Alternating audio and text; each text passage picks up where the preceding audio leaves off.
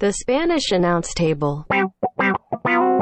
What's up, bitch ass? It is episode 331 of the Spanish announce table. Uh, Tom is over there. We're ready to talk about some violence, from what I hear. Oh, ball sacks. I tell you what, what a great night of blood and guts. And we had an awesome week of violence all across the board. Uh, we had a goddamn hockey fight that had a hundred combined penalty minutes from fighting in the first period. It was a violent time in America. Like from the puck and I'm drop. here for it. Well, no, yeah. it was like from the yeah, on drop. the first second. I don't even. I think it was the Capitals and Rangers. Again, I don't fact check here. Violence was in the air, and I am here for it. I love it. You think Tim? they you think they heard about the blood and guts, so they were like, "We'll show them violence. Yeah, show them violence." maybe. I wouldn't be shocked. We had three coaches uh, for the Kansas City Royals get kicked out of the game in one game. We had three Yeah, coaches get kicked dude, out of. the fucking Fuck him. official Yeah. said he guessed. Like, Yeah. Fuck that guy too. So again, it was violence in the air, and I was here for it because I love violence. Tim, Mm. last night was blood and guts. And before we do our breakdown, as always, what was your overall thought of Blood and Guts AEW's Dynamite's special presentation? I think the blood and guts match was amazing, and there was some good stuff throughout the rest of the show. Albeit, I wouldn't call it their best like special event show in lieu of a dynamite. I think it was it had a pay-per-view feel right Mm-hmm. from the jump. And we can get into our breakdown here in just a moment, but I will say it had a pay-per-view feel that got me uh, anticipating each moment in each segment. And that's rare, especially as a jaded, you know, grouch wrestling fan like I am. I was legitimately excited going into the main event. Uh, I would also say that the theme was really good and i like to say like tonight i'm watching blood and guts and people are like what? And like tnt tonight at 7 o'clock central. Like i might give that a shot right? I had a couple people at work say that. The thing i think i might tweak though and again we'll go through our breakdown here in just a second is if you're going to call it blood and guts and i understand the match was blood and guts in my opinion i might have made the whole night not like not extreme rules like WWE's extreme rules, but made for example the first match n- no DQ, second match no holds barred, third match, you know what I mean? Like just have the whole night of violence, not just a regular match, a regular match and then blood and guts. Like just do the whole night in my opinion if you're going to call the event blood and guts. But with that being said, are you ready to break this down?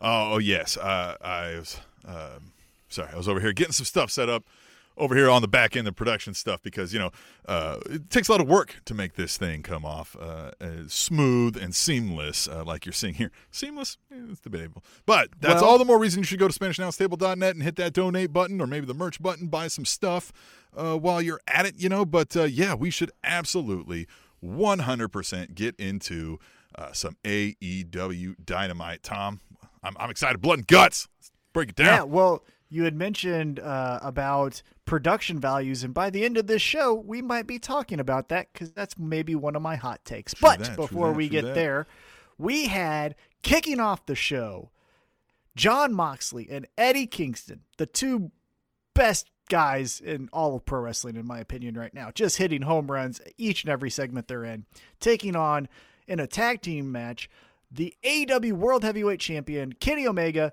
and MT Nakazama or Nakayama, whatever the hell his name is. Uh, QT this Marshall. was fun. Yeah, QT Marshall's guy, I think. Uh, this was fun. Moxley and Kingston get the win, but what did you think of this match as we kicked off Blood and Guts? Uh, I kind of like the swerve. I thought they legit were going to throw him to the wolves and not have Kenny Omega and just drip that heat on him. So when he came out, I was like, ah, they got me. Uh, they got me. That was a good one.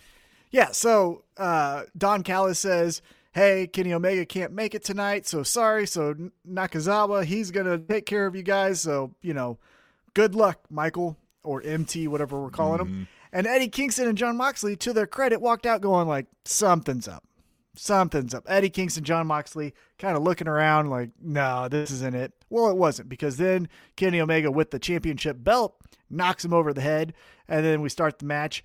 Uh, again, John Moxley Eddie Kingston get the victory. But post match, we get the Young Bucks and again the Good Brothers who. Why is it Jurassic Express trying to take them out? Now I understand Jurassic Express had a match later on in the night, but even you know, I've always wanted Butcher and the Blade to be that uh, for hire. Yeah, mercenary where they just go through and like, I don't care if he's a good guy or bad guy. I'll take out John Moxley. Why is it Matt or- Hardy pissed these guys and like sick, sicking the you know his those Well, guys or- on him? You know what I would do in this case? Like I thought of this as as a good um, storyline and hashtag tweet the table and let me know what you think. But why wouldn't if you made Butcher and the Blade this for hire mercenary tag team? Why wouldn't Tony Khan say, "Hey, here's a hundred grand. I don't want those Good Brothers on my show." And Butcher and Blade is going to take out the Good Brothers anytime we get them on camera. Like that's what I would do. Anyhow, we do get the Young Bucks taking out Eddie Kingston, John Moxley. Looks like at the next pay per view, maybe that's where we're going, which I'm not mad at.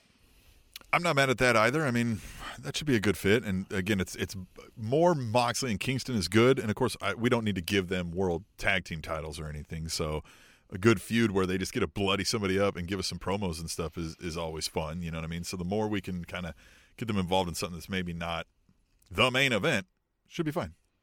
Yeah, I think this is a good holding pattern. Uh, uh, as mentioned uh, a few times on this podcast, uh, we're big fans of the tag team. They're, they work well together. They seem like good friends that have checkered past, uh, both together and separate. So it fits for them to be working together, especially in this capacity. Uh, we're still paying off from the barbed wire explosive death match uh, where Eddie came to save John Moxley. So I like that. And honestly, the Young Bucks really are kind of spinning their wheels. Uh, I know next week we have them taking on SCU. I think everyone's kind of predicting SCU will lose that. Now, who knows, right? AEW can throw us curveballs from time to time. Uh, spoiler alert, as we're recapping, uh, SCU will take on the Young Bucks. But anyhow, uh, I think going towards a pay per view to get, you know, all the shit in, as they say, John Moxley and Eddie Kingston obviously need to be on this pay per view. So with the Young Bucks, I think will be a good fit. It'll be an interesting stylistic match too, because I don't know how Eddie Kingston, who obviously has independent pro wrestling mileage, you know, ten miles long. I don't know how he's going to mesh with a Young Buck style, but I'm excited to see it. Same with John Moxley as well. But anyhow, we got that. And then next up, we got uh, uh, an okay match. I'll say that. It was an okay match. But up next, we had Cody Rhodes taking on uh, quad and triceps Marshall.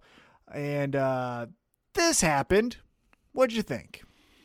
Yeah, quad track marbles was, I, I mean, you know, look, he's not bad, right? We've never come out and been like, quality time. You know, Marcel is is is a bad wrestler. He sucks.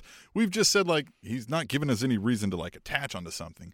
There was a little spark when he broke out with this factory thing, but they haven't done anything with it. Like I said, it's just erupted into brawls, and it's just we don't like Cody, but they've given us no reason to also not like Cody, or even mm. shown us that like Cody.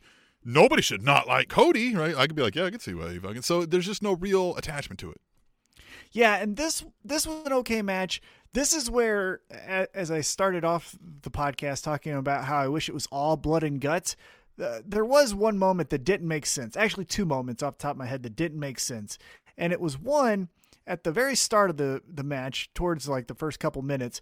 Cody takes off his weight belt and he's gonna hit QT over the back with his weight belt. And the ref goes, No, no, no, no, can't let that happen. So he takes the weight belt away from him. And then the ref is just looking at Quick Trip, and Quick Trip takes his own fucking weight belt and he hits Cody uh, with the weight belt, and we're just fine with it. Now I understand. Hey, this is a, a blood feud, as they say. So we're gonna, you know, push the the the rules, you know, from time to time. But ah, that seemed weird, right? Now your ref just kind of looks like an idiot, to, in, in my opinion. And then the second thing, Arn Anderson, who again, I love Arn Anderson. I think he's awesome, think he's great. But he just outright just takes QT's face and just puts it in a guardrail or Yeah. into the uh, go- uh, the post and just like and we're like what the fuck now he does get told to go to the back right but i was just like might as well make this a no DQ. Then those things don't really stick out like a sore thumb. And Cody again gets his gets his victory, does the the figure four because as he mentioned in the exhibition match, he wasn't gonna break his leg, but apparently in you know this blood feud match, he was gonna do that. So he puts on the the figure four, QT uh, taps out, and then we get to the fun stuff. Anthony Ogogo gives him a "How's your father?" gives Cody a "How's your father?" right to the gut, and then we're getting into a little bit of the, uh, you know, if it ain't America, it ain't good kind of storyline. And we get Anthony Ogogo putting the uh, Union Jack over Cody Rhodes. So it looks like at the next pay per view, it's going to be Anthony Ogogo, evil Englishman, because those evil Englishmen taking on the American Nightmare. Cody Rhodes. So, what do you think about that? I think Cody lets him get one over on him. He gets the "How's your father?" and shits blood and right there in the Wait middle of the ring. You think you think Anthony Ogogo is going to come out on top in this? in I think this maybe. feud? I mean, there will be some shenanigans that lead to him being able to easily hit the "How's your father?" once or twice. Maybe they maybe they hold Cody and he gives him like three or four "How's your father's?" and then Cody shits right there. In the, there's blood and guts again right there in the middle of the ring. Um, is that too terse? Was that a little blue? No, I like it. yeah. All right. Uh, I was just, I was like, yeah, Tom looked a little taken aback by that one. Um, yeah, no, I think, uh, I think I, I could see a situation. I could also, of course, see where Cody's the fucking greatest thing ever. He's Super Cena. So Well, and so this is where I think Cody's in a tough situation here, where it feels like, to his credit, and again, AEW's been around for about a cup of coffee, right? I don't think even two years yet. But in the history of AEW, Cody has been putting over MJF. He did, you know, he lost to Jericho in the championship match, so now he can't uh, challenge for the AEW championship, right? That's fine. Then he puts over MJF, and MJF is the next big thing. Okay, great. Now he does get one over on QT here, but it, it just it's a it's a hard spot for Anthony Ogogo to say like I'm the man, and Cody just in this purgatory of like, well, I put over the young talent, but I'm also still good, right? Everyone, hey, uh, you know, I know I lost to Darby Allin, but don't remember that. I know I lost to MJF, but don't remember that. I'm Cody, and it's like, well, your win loss record would tell me, eh, not really. So it's just a difficult spot for Anthony Ogogo's first. Hey, check me out. I'm the next big thing here in AEW because of how Cody is positioned in the company. So I'm interested in that aspect. I, I do think it's interesting though that we are finally going with a if it ain't America, it ain't good storyline in AEW. That is a tried and true storyline across all promotions, independents to WWE. And so here we are with our first one from AEW. love our British fans uh, here in the Table Nation. Uh, uh, we love you. Uh, we love all you Brits. Uh, um, so don't don't take this to heart. But uh, yeah, the average American wrestling fan was, you know, yeah, Oh, bring, bring here- that Union Jack around. We're gonna Yeah. No, here at Table Nation, we do not believe in borders. Uh, Wherever you're from, as long as you're a human and you treat other humans well, you are welcome. Everyone has a seat at the Table Nation, right? Everyone has a seat at the Well, Table except Nation. Trump. Re- Fuck that guy. Well, yeah, but you know, fuck him. Anyhow, after uh, we get the Cody Rhodes victory, and then he gets the "How your How's your father?" from Anthony Ogogo. We hear from Scorpio Sky and Ethan Page, and what did you think about this before we get into some details? I think, um, without spoiling some stuff later, I think Darby Allin will soon not have this title on his hands, freeing him up for a Sting and Son versus this tag team. Oh, you think we're doing another tag team with Sting? Well, I just think they're gonna. This is where that storyline's heading, and then eventually we'll get a match between them. But like, I think this is. That's interesting. Yep, I think we're gonna do that, and then I think something will happen. It'll help get over Scorpio Sky and Ethan Page. They'll do something brutal. They'll blame each other, you know, Sting and Darby, and they'll, and then it'll uh, the the father son showdown. See, I didn't even think about that as far as like we're leading to a tag match because Scorpio Sky only addressed Sting. He said, Sting, I took you out of action. I'm going to take you out of action. Uh, you're not an icon. It's my time. You know, all the, the, the tried and true heel things to say for uh, an established legend that you're going to feud with. But he didn't mention Darby Allin. And then when Ethan Page took the microphone, he didn't say a thing about Sting. It was just Darby Allin. We have a history. You know our history. I fucked you up a lot. Uh, I did kind of get a little sad how Ethan Page said we had uh, like a dozen matches, but no one ever saw him. I was like, I watched Evolve. I like, I liked your Evolve. Now I like Evolve. Yeah. Anyhow, that was just me being a you know Evolve uh, homer, I guess you could say. But what I what I was uh, trying to say here is Ethan Page didn't talk about Sting. Scorpio Sky didn't talk about Darby Allin. So I felt like it was just, hey, we were a tag team for this long, but now like we got each other's backs, but we got our own missions. Like I'm going down this lane and he's going down this lane, and we're we're gonna see what happens. So as Ethan Page is talking shit on Darby Allin, Darby Allin just goes like, "I'm a psychotic asshole. Watch this motherfucker," and he just tries to attack him, and he's just doing all his little fun fists and kicks and does a coffin drop, and then good Christ, Ethan Page said, "You know what I love in pro wrestling?" Ethan Page said, "Hey, you know what my favorite moment in pro wrestling is? Is when Brock Lesnar threw that one legged kid down those stairs. I'm fucking doing that to Darby Allin. Jesus Christ, he threw his ass fucking 20 feet. uh, yeah, he gave Darby Allin the biggest uh, since the beginning of this show, the biggest. See ya, right down the goddamn steps, man. Says, See ya, motherfucker, and just man, I'm surprised. Dar- Every little bit of Darby like holding his arm, I was like, yeah, he probably broke it. He probably fucking popped that shoulder out of place. Like, goddamn. Yeah, and we'll talk about this uh, towards the end of the show as kind of we recap everything. But I do want to mention that, you know, bumps was the topic of the night, it felt like, with AEW.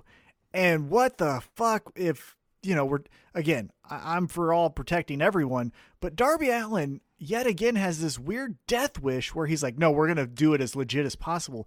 And it's it's 2021. We understand concussions, not fully, but we're understanding it more and more each day. We're understanding injuries to elbows and sternums and knees and things like that. You don't need to do that. We can shoot things, and again, we'll get to that in the main event of how camera work can be done properly. But we can do this to where we shoot a wide angle. We see Ethan Page throw him down the stairs, but we don't have to see Darby Allin fall down the fucking stairs. We could do the wide shot, the side wide shot of Ethan Page throwing Darby Allin, and then do the shot looking down the stairs, and he's doing the uh, broke my leg, broke my arm. Like, it's it. Watching back ECW is insane. Cheese graters to the head, tables on fire, and that's fun now because we know for the most part, part Spike Dudley is okay. Bubba Ray Dudley is okay. You know, now they might have some other issues, drug related, right? But like physically, they didn't die. I, I don't know that we need to be doing the Darby Allin sets himself on fire on dynamite kind of spots because it's it's not needed anymore. We know we're watching a TV show. You know what I mean? So I don't know.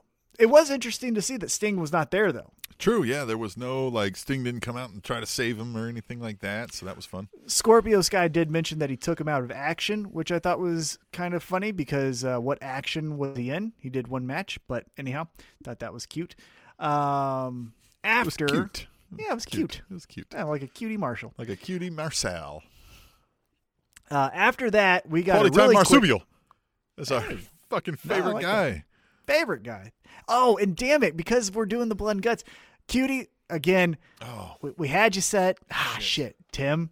I was supposed to call him and get him on the show. Well, we started a little late, so it, things happen. Cutie, we'll get you on next week. We'll let you rest up. You had a great match. Uh, we'll let you talk to Anthony Ogogo, get your game plan going. Uh, plan for next week there, Cutie. Cutie But, uh, Marbles, our number one fan. yeah, thank you so much for uh, for listening as always and retweeting us all the times you have. But let's get back to blood and guts here. We had a quick squash match from Dr. Britt Baker, DMD. Uh, she took out Julia Hart in what felt like maybe 35 seconds. Uh, what'd you think here? Interesting choice for a night. Now maybe they were like, "Hey, time. Well, we want to feature, you know, the doctor, but we're not going to have give you 20 minutes. We don't got the time." But Mm-hmm. yeah, it was an interesting choice for a squash match.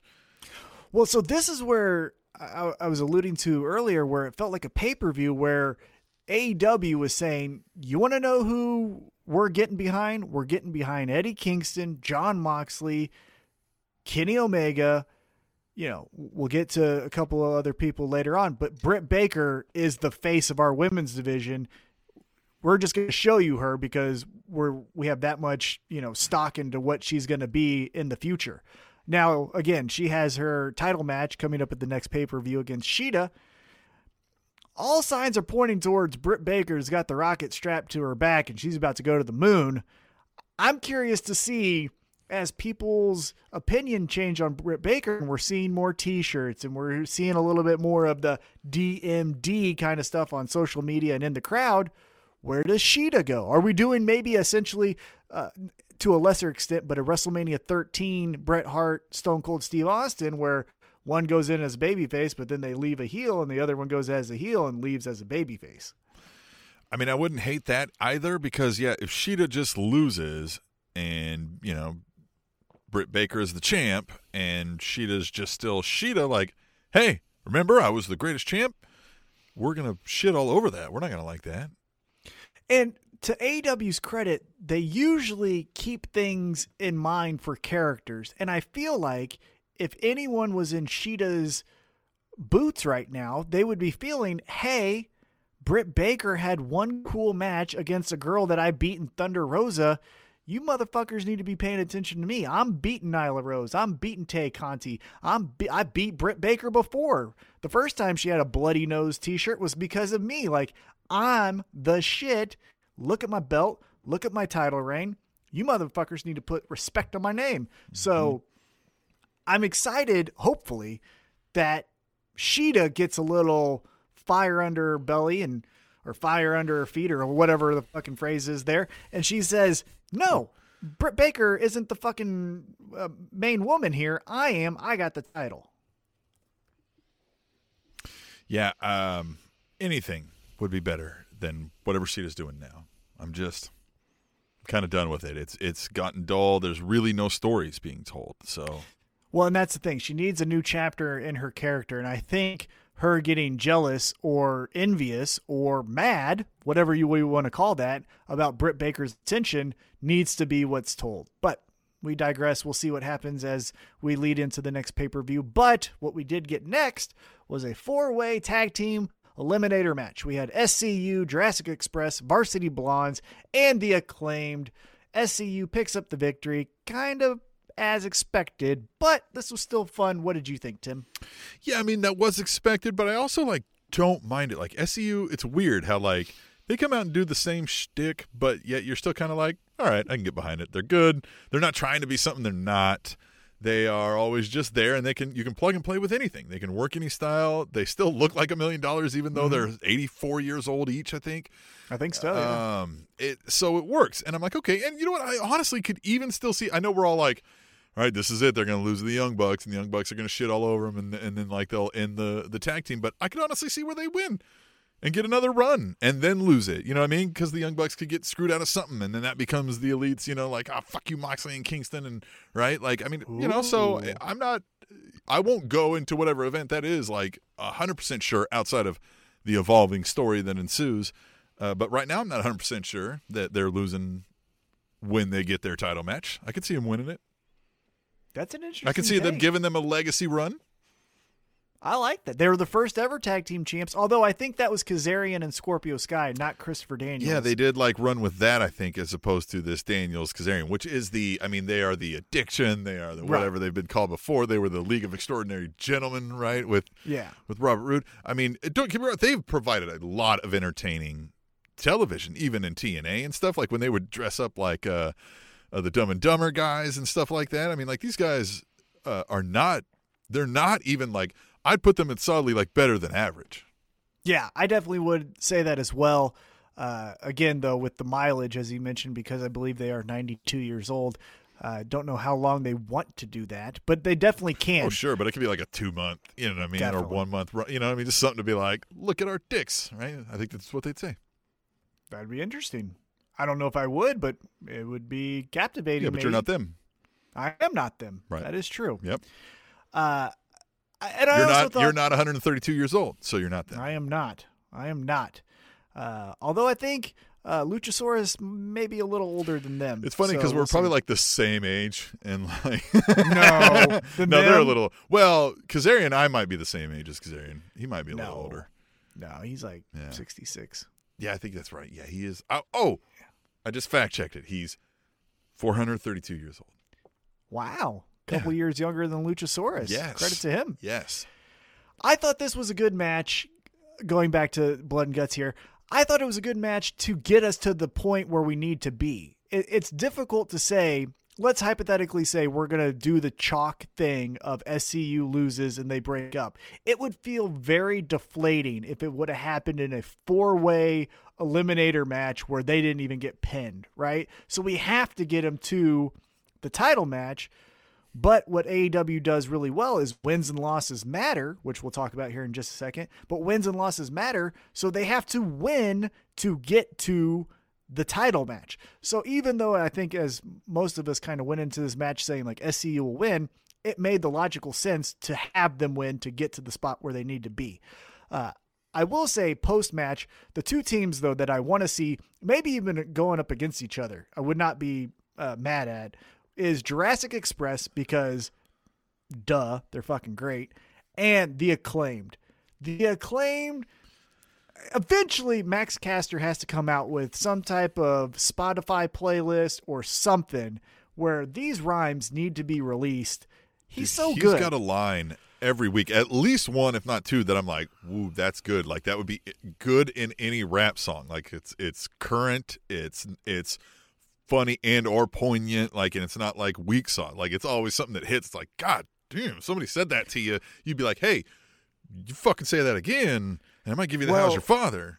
Well, the two things that I thought that stood out to me, at least in this rap, was uh, pointing out that uh, Brian Pillman Jr. is just going to be on Dark Side of the Ring in 10 years. Good Christ. Also poignant because Dark Side of the Ring starts with Brian Pillman's episode. And then, yeah. yeah, I can't imagine. Like, boy, you know, he had to be like, "Hey, man, you're really I'm gonna cool with me saying that." like, yeah, I'm like, going to say this. please, dude. I don't want you to jump out of the ring if to there's fight me. anything like I won't like please fucking Yeah. let me know or maybe he's not maybe he's like fuck this guy see what he does ooh. Brian Pillman Jr. seems like he's the type of guy that might choke you in your sleep. yeah yeah know, he does seem I- like yeah He seems like a guy that has a lot of breaking and and like enterings. and like leave your body there and lay next to it for like the next three or four nights Yeah, he de- I he definitely had an MIP in his up. trailer You know what I mean? He Yeah. he he's he's seen some things. He's seen yeah some things. yeah he's but been the to other some line, like been to some weird parties we'll say that yeah, yes, very accurately, Mm-hmm. most likely described. Uh, the other line though that I liked uh, is how he said uh, the young cucks, and then he goes, "Yeah, I said it. Yeah, I said it." God, that was great. Yeah, that was a good one too. I forgot about that. God, the young cucks. And then yeah, he was just like, "What?" I'm fuck yeah. yeah, I said it. And I think that needs to be because, like you mentioned, every week it's some pop culture reference where he talks about Lady Gaga's uh, dog catcher getting shot or whatever. You know, this week was the Dark Side of the Ring and the Young Cucks. I think his tagline needs to be at the end of all of these, like, "Yeah, I said it." yeah. Like if he just needs Yeah. that, and I would get a shirt Hashtag yeah, said- I said it would be fucking great. Yeah, I'd buy a shirt like- that said yeah, I said it because I man, Yeah. I've done that before. I've I remember being in. All right, K State fan, right? We've covered this on the show, right? Good old uh, Kansas State football, right? So we go to a Kansas Mm-hmm. State football game, and, and we're playing Texas. And me and my buddies get tickets late, right? We show up to the thing, scalp some tickets. We're on the Texas fan side, even though it's a home game in Kansas State. We're like, ugh, this is going to kind of suck, but whatever. Now it's a 6:30 p.m. game, and we got there at about 9:30 and started drinking because that's what you do, right? You tailgate. And I was pretty hammered, and I'm sitting in the uh, thing, and it's not going so well at the moment. And I remember looking out, I went, "Fuck Texas!" and a ten thousand orange clad. You know, looks like back now. Yeah, I said it. My friend's like, all right, we're fucking out of here. Let's go. So yeah, yeah, I said it. It's something everybody can get behind. That would be fucking amazing. And I think he just needs to add that to his his raps at the very end. And it can be used in different tones. It could be used the young cucks, yeah, I said it, or just the drop the mic, yeah, I said And the it. hype dude, whatever his fucking name is, like Mm-hmm. he can even be like, yeah, he fucking said that. You know what I mean? Or just whatever. Be like, he said Yeah. that. You know what I mean? Like even he gets a little spin off of it. yeah, something. I just think that would be a good gimmick to go with because it's catchy, it's easy. He could always be you like- said, He did say that.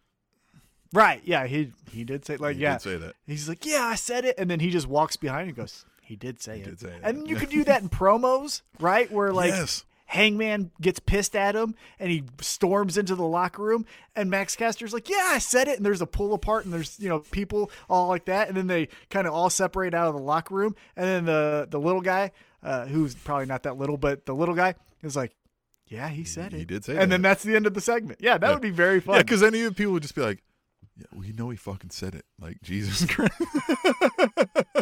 Or if people have a beef with Max Caster and they can't find him, and let's say it's Eddie Kingston, and Eddie Kingston goes to this guy and was like, "Hey, did Max Caster call me a blah blah blah?" And he's like, "Yeah, did say that. He said it."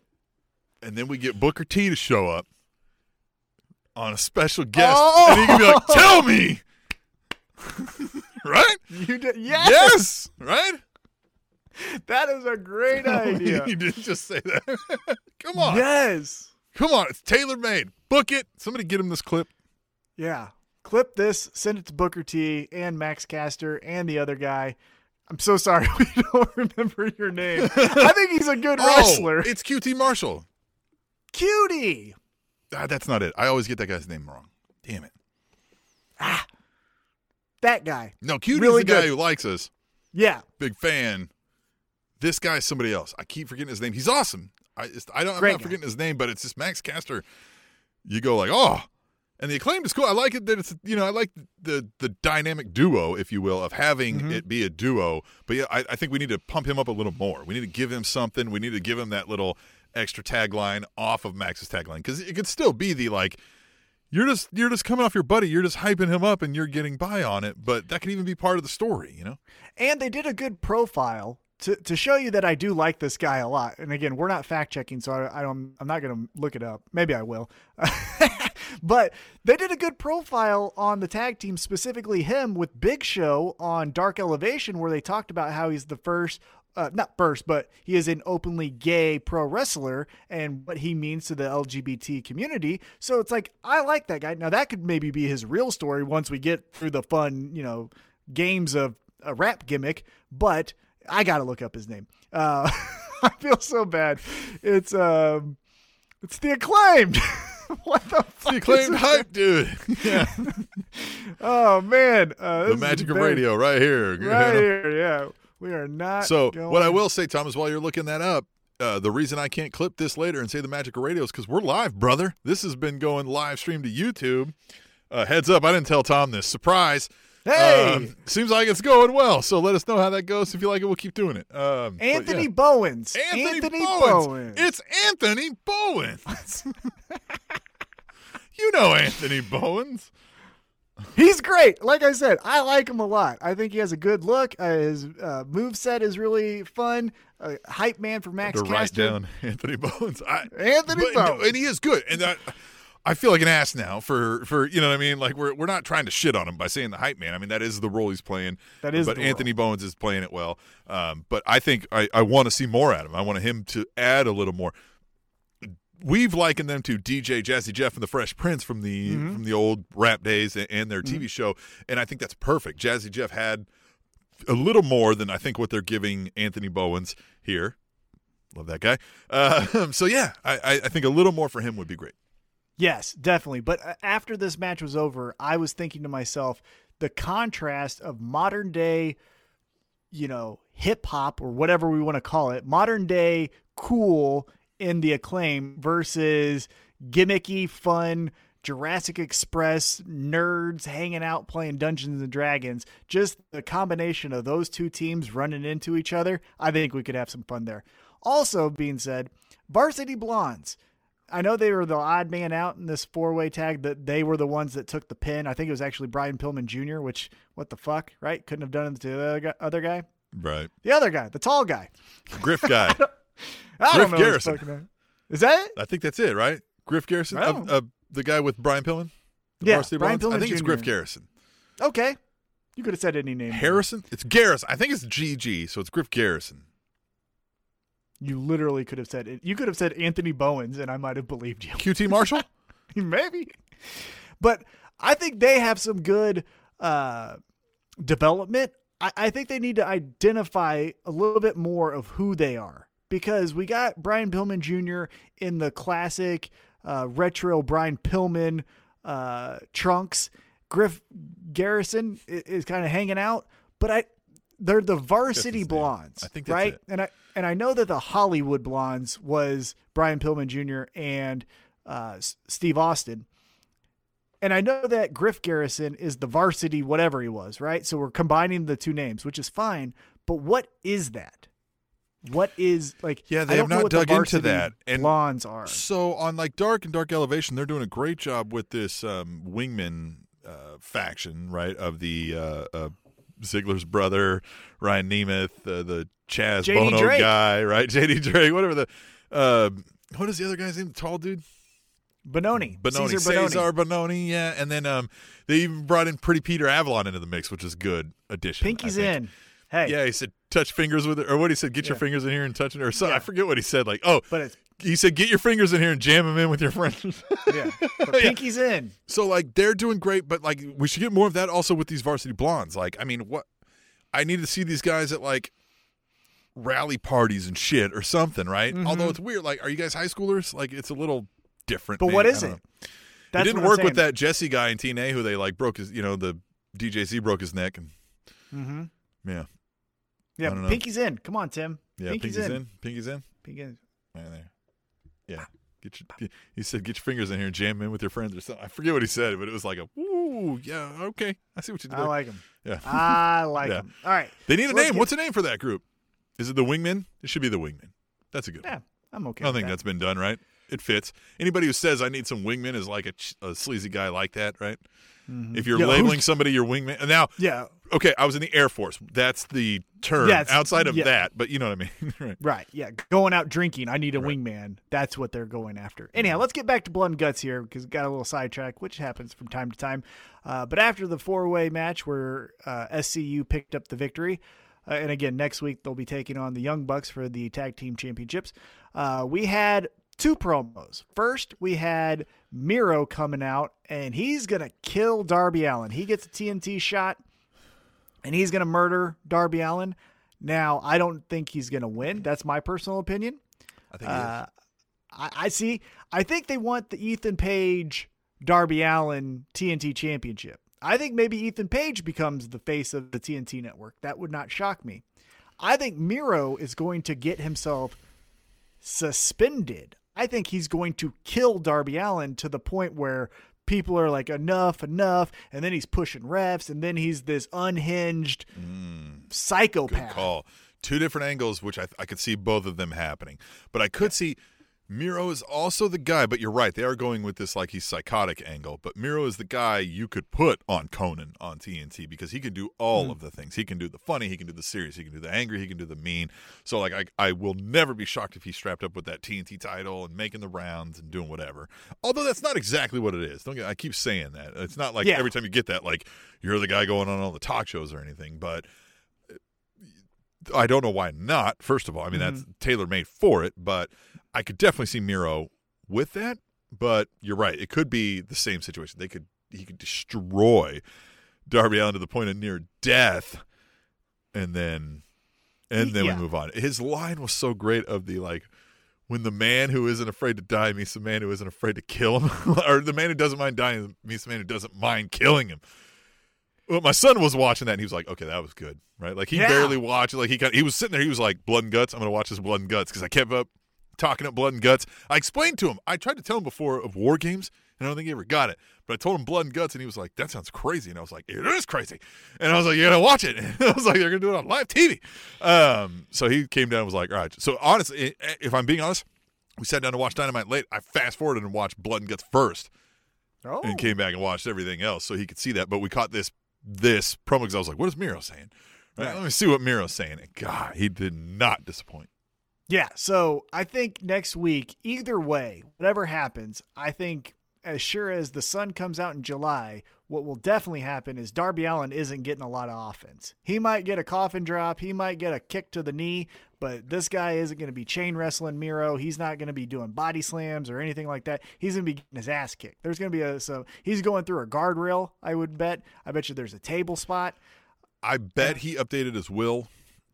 Yeah, he definitely should. Because I think, like Miro, when he said that line, I know we're all in storyline, but I don't know if that's necessarily not true. If we're shooting here for a second, I think Miro would kill someone because he's Miro and he kind of Yeah. seems nuts.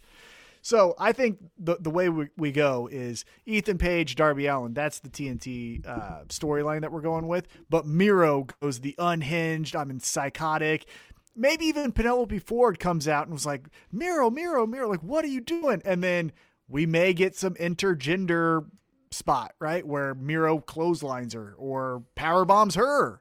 I'm not saying that, that but I'm just saying I think we're gonna leave that match with Miro being the like, oh shit, new- Everybody's scared of Miro. everybody dies. I know that's Lance Archer's thing, but this is really where it's gonna be coming from is ah. Miro. Now I'm I'm thinking about Lance Archer and Miro facing off, and God, Well, and I want that to happen. Oh, and that's where that's where I was thinking that this could po- possibly go. Because again, you know how I like to just fantasy book and be in my own world, my own promotion. Where I would go with this is let's fast forward to next week. We're doing the match. Miro's just murdering him all around the arena, just doing anything and everything he wants to him. He even does like a one, two, pulls his head up, I'm not done beating his ass kind of thing. And then he does a spot outside of the ring where he puts him through the table. That gets him uh, disqualified because we can't be doing table spots in a TNT championship match. Something like that, right? But then he's like, I'm not fucking done with them. And so then the refs and all of that, and they have to like push him away. And then, you know, we get word that he gets suspended. And then you have Lance Archer come out the next week in two weeks. And I was like, hey, heard everyone's scared of this uh, Miro guy. You know who's not scared of this Miro guy? Me. And you know what, goes, Miro? Everybody dies.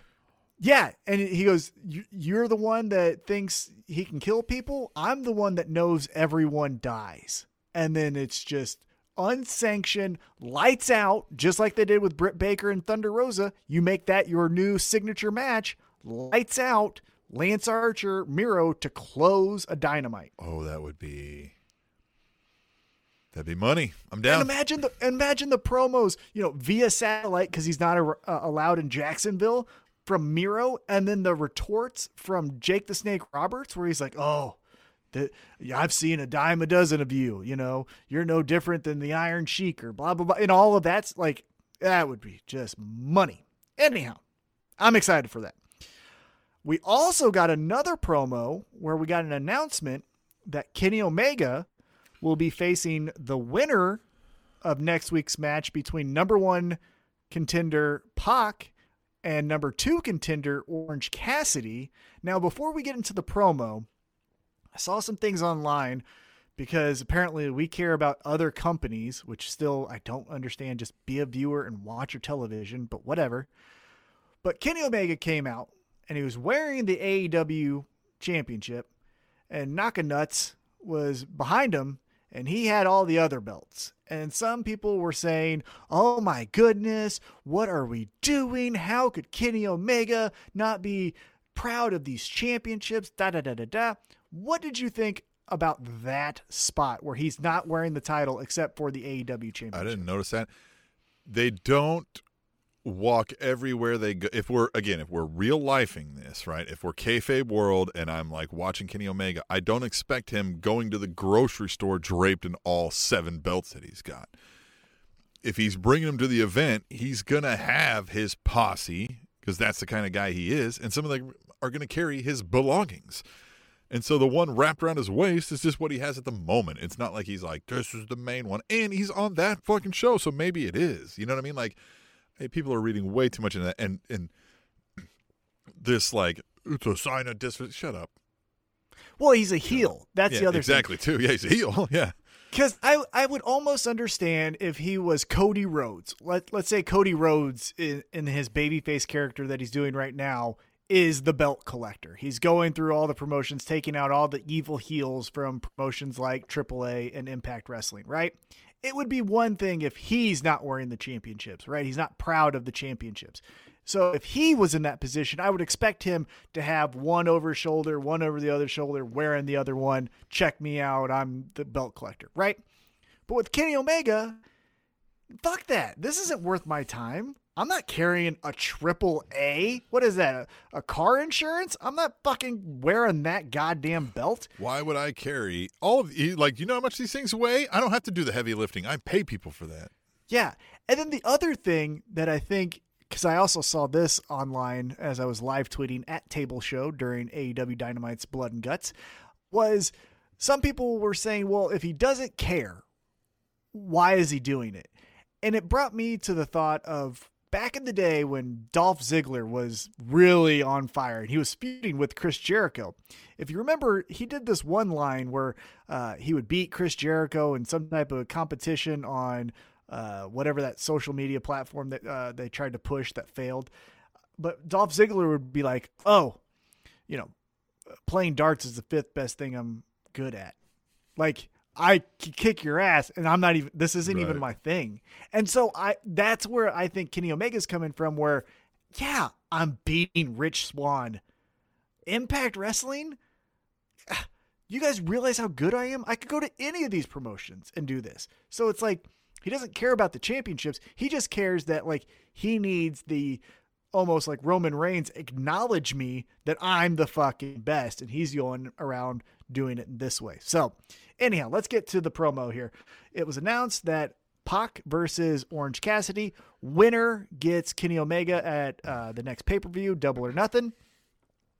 Now, Kenny Omega puts over Pac. He says, Pac's beat me in singles matches. Pac's beat me in tag matches. Pac has beat me in trios matches. Pac has beat me. That's a contender. Orange Cassidy. Fuck that guy. And Orange Cassidy, in his King of Sloth style, walks out and says, like, what? He doesn't even say anything. He just looks at him and this was fun. What did you think about this portion of the I, promo? I love it, and I mean that's where we're going. I mean, don't get me wrong, Kenny Omega versus Pac would be good, and and they may pull that trigger sometime, but I don't think that's where they're going based on how this promo played out. I think we're getting Kenny Omega and Orange Cassidy, and I can only imagine how awesome that match is going to be. It's going to be fun. Well, and this is what I like about AEW because again, wins and losses matter. And, and, what I mean by that is we went into the last few weeks thinking it's going to be Hangman Adam Page uh, coming in on a white, you know, horse, kicking everyone's ass of the super elite and taking that title, which again, I still think is going to happen. Still do. But he lost last week. He lost as number one contender to Brian Cage, so that takes him out of being the number one contender because Pac and Orange Cassidy are winning matches. Orange Cassidy beat uh, Pentagon the previous week, and Pac, I believe, beat uh, Trent. So it would make sense that they're going to move up in the rankings. So I got a lot of questions for you here, Tim. One, what do we do with Hangman Adam Page? I don't know what does we're he, doing. Yeah. Well, does it make him mad? Does he get pissed off saying like, "Wait a minute, what? Last week they're saying that these fucking dorks are getting the shot. Do you realize who I am?" Does he go that route, or does he go the, you know, uh, Marvez goes backstage. Hangman, what do you think about tonight's uh, number one contenders match? Winner gets uh, Kenny Omega at Double or Nothing. He's like, oh, good, good. I thought that was gonna be me. I was not ready. No. Or even the just he could pull that kind of like he did, like, hey, um, uh, you know, like there's a two strong competitors, and you know one of them's going to deserve that. Listen, I got to go take a shit. Um, uh, yeah. I'm out. And then they're like, well, you didn't really. I mean, I okay. And then right. the Dark Order stand there being goofy, and they're like, um, okay. I, I could see, I, I could see this like Guns and Poses, John Silver, and those guys eventually like help Hangman out of like a depression, right? Um, funk, and then build him back up to like I can do this. I can. I can. I can get us out. I'm of a the- from under this thumb. dinosaur! I'm a dinosaur, and fucking and just fucking go. You know. Um.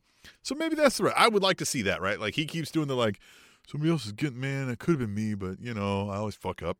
And that kind Well- of stuff, and then they're like, "Hey, don't be that way. You know, if there's one thing Brody taught us, it's whatever. You know that." And then he's like, "I can, I am good enough. I am smart enough, right? That kind of thing." and that's that would be really great storytelling because remember the last time he had that depression or identity crisis, the elite kicked him out. Hey, all you're doing is drinking, all you're doing is this. Fuck out of here. Hangman, you're not with us. And then now we go full circle. He's going through this same depression, and the inner or in the uh, Dark Order is like, "You're the man," and they're the wind beneath his wings to get that title from Kenny Omega. The other thing I, I wanted to talk about though is how great is it that a feud that we thought was going nowhere between Death Triangle and the Best Friends ends up a number one contenders match for the AEW Championship? Isn't that awesome? Yeah. You had all of these layers of Chuck and uh, Rey Fenix, Pentagon and Trent, you know, Orange Cassidy and Pac, all this stuff.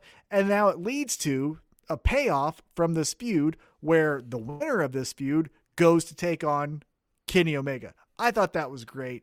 Uh, that was a really low key, cool moment where it felt like it come out came out of nowhere. Where the announcement was just like, really, those two guys. But when you start to look at it, you know, take a step back and look at it, makes perfect sense. Yeah. All right, so What now let's next? get Yeah. yeah. So now let's get to it. All right, this is what we're here to talk about. It is the blood and guts match. Inner Circle taking on the Pinnacle. First thing I want to say before I get your thoughts is credit to AEW for always referring to past war game matches as blood and guts matches. Did you catch that? Yeah, mhm. Yeah. was, they were like "Hey, he was in the you first. He was in the Yeah, yeah.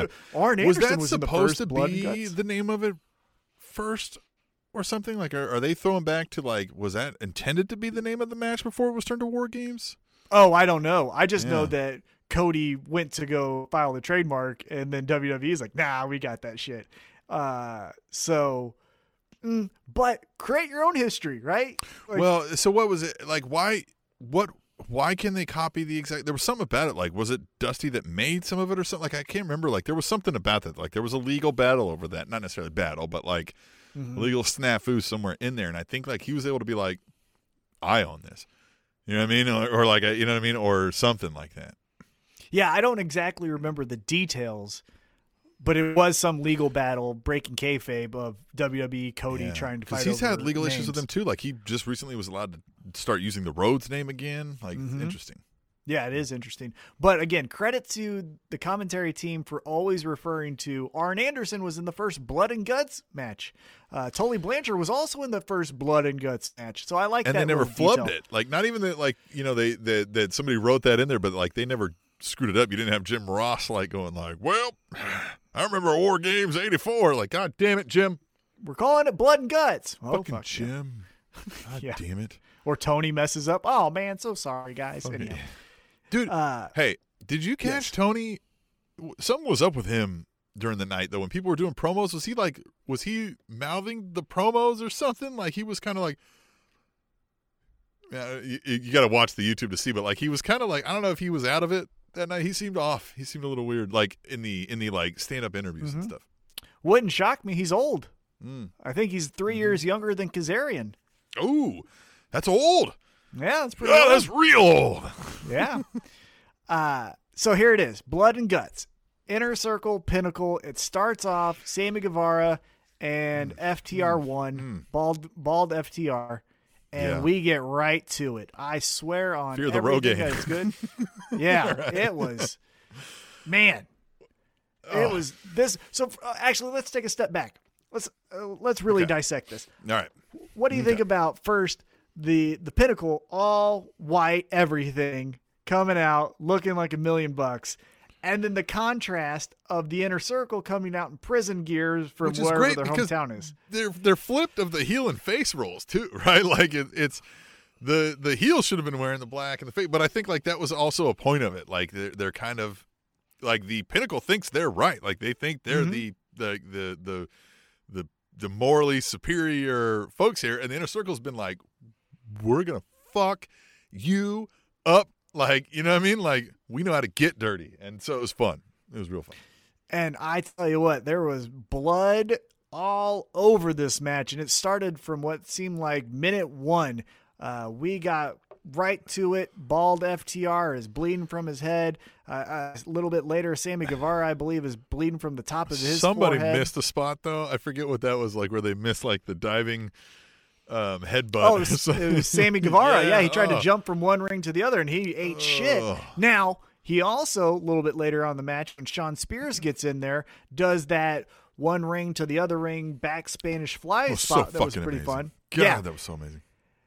and, and this is what one thing I, I really liked about the match is it felt like momentum legitimately changed when a new person came in. And obviously the Pinnacle had the advantage, but when Shawn Spears got in, the Pinnacle had the advantage. But by the time that both Santana and Ortiz got in, the inner circle had the advantage. And then by the time Jericho finally entered into the match, you know, the inner circle had the advantage for for the moment. I, I enjoyed that they took the new person being introduced for a real momentum shift instead of just like, you know, Jake Hager takes out another member of FTR. It's like, no, no, no. He would get fucked up because now it's three on two or whatever the numbers are. I, I enjoyed that. I also enjoyed, you had mentioned Sammy Guevara eating shit, which he totally did, but I enjoyed the messiness of this oh, match. Oh yeah, I it, it was real. It felt real. Like this was it a felt fight. like a fight. Yeah, again, it, that's what I'm saying. Like, to some of these guys who do like the where we shit on the young buck style of match because we're like, oh, they barely clip a guy or they. And I'm like, it's okay. Like miss, miss once in a while. With that style, you would miss more often than not. That's the point. Is like you're gonna miss some, but you're gonna keep going and you're gonna hit them with a few of them. And that same thing here. It felt right. Like there was some miscues. There was some whatever. Like there was some trips and falls because that's what would happen. And blood is a slippery fucking substance. You know what I mean? Like it's not. Trust me. God damn it! You fucking say you trust me right now. I trust. Yeah, okay. Like, whatever right, you want, man. You want my wallet? Yeah. Uh, uh, and I also liked that. Well, hold on. I'm so sorry. Uh, going back to your point, yeah, you can't tell me it's high risk if they hit it every single time, right? A high risk move and it's 100% successful isn't high risk Yeah. because you're hitting it every time. It's pretty low risk. it's low risk if you fucking do it 100% efficient. Uh, but the other point that I liked uh, about this match is when guys inside the cage, you know, were getting their face just grinded on the, the steel cage. The guys on the outside, specifically, there was a moment where I believe it was Sammy Guevara getting his face just put up against the cage by Wardlow, and MJF is like, "Look at this! You see Yeah, this? This yeah. is fucking great." I like that. That was really cool. Yeah. I like the even the Wardlow uh, Hager showdown. They did that well. I like when Mhm. everybody was in the ring, how they had them like Oh. kind of square off and everybody in the same side. That was a good spot. Yeah. And also going back to how this was a messy fucking match, that one of the rings fell apart. Yeah. was, uh, they, Yeah, they started stabbing him with the damn ring post. they stabbed him with the ring post. the They took thing. up the mat to expose the wood, and good God, it was just blood everywhere. And I like that. This is blood and guts. I don't, you know. Uh, I, I listened to, to that busted up open radio, and, and Bully Ray made the point that only MJF should have bled because it was his blood that mattered the most. And you know, you, you got to get the money out of it. And he called it grotesque that, That uh. FTR would bleed. And I'm like, really, Bully? Did you forget your whole entire career in Dude, ECW? that was wrong. yeah, Wrong totally take. Wrong Yeah. take. But it made sense that everyone would be battered and bruised and bloodied. One because it's blood and guts, and two because Shawn Spears and uh, Sammy Guevara hate each other. FTR and Santana Ortiz hate each other. Yeah. Like it would make Well, sense and they it's would all sharp be in that. steel, and it's it's you know what I mean. Now, like my son was a little upset, honestly, that there was no guts. he was like, "Oh, I mean, I, I understand the blood, but you said blood and guts. I want to see, and I want to see somebody's large intestine sitting in the ring. You know what I mean? Well, god dang, Santana tried to get it out of MJF, bringing that fork into the ring, taking it to his A fork, forehead and whatever. a fucking fork. He's stabbing him in the head with a fork. I forgot about the god damn it. Oh, I was like, I was like, oh my god, he brought out a fork. And, he, And then he licked it? Yes, he licked it. Ah. licked it. The guts it took to And lick there's that no telling fork. where MJF has been, man. Like he looks dirty. I know he got dresses at nice. hepatitis X. yeah, he's walking around with syphilis, easy, allegedly, but hundred percent. Plagana herpesipilades. You know what I'm saying? Mm-hmm. Yeah, definitely. You know what Uh. So let's get to the finish here. So we get, uh, I, I believe Tully Blanchard took the uh, took the, the keys away from one of the reps to get MJF out, Mm-hmm. Which was good Chris too, Jer- right? Tully gets to give somebody a how's your father and get to Yeah. Which makes sense, right? He can't just be sitting there with his thumb on his ass. He's got to be a part of it somehow. wore this So- suit for something, god damn it. Yeah, you know, he's here for a reason. Uh, so he gets the keys. MJF gets out, but then, of course, Chris Jericho gets out with him. We go up to the top of the cage, and now let's break a little kayfabe here because this is when we kind of went shit the bed. Yeah. Mhm. Yeah. AEW shit the bed once the two guys got to the top of the cage. Sharp turn. Everything went south for me. Even Jericho climbing up, I was like, I get it. You're slippery in your blood and you're trying to make sure you don't fall, but like it came across that way. You know what I mean? Mm-hmm. And so yeah. but there was you know we had a poorly shot uh, uh, moment where Chris Jericho is obviously taking out his razor blade from his wrist that he taped up. He's holding it in one hand as he's getting armbarred uh, from MJF, which you could just see, you know. Yep. Uh, and then fast forward to Oh, um, at one point I saw him giving uh, MJF the spot, like to throw him off. Like he was talking Yeah. to him and MJF had to like bit in. He was like, What did you say? Yeah.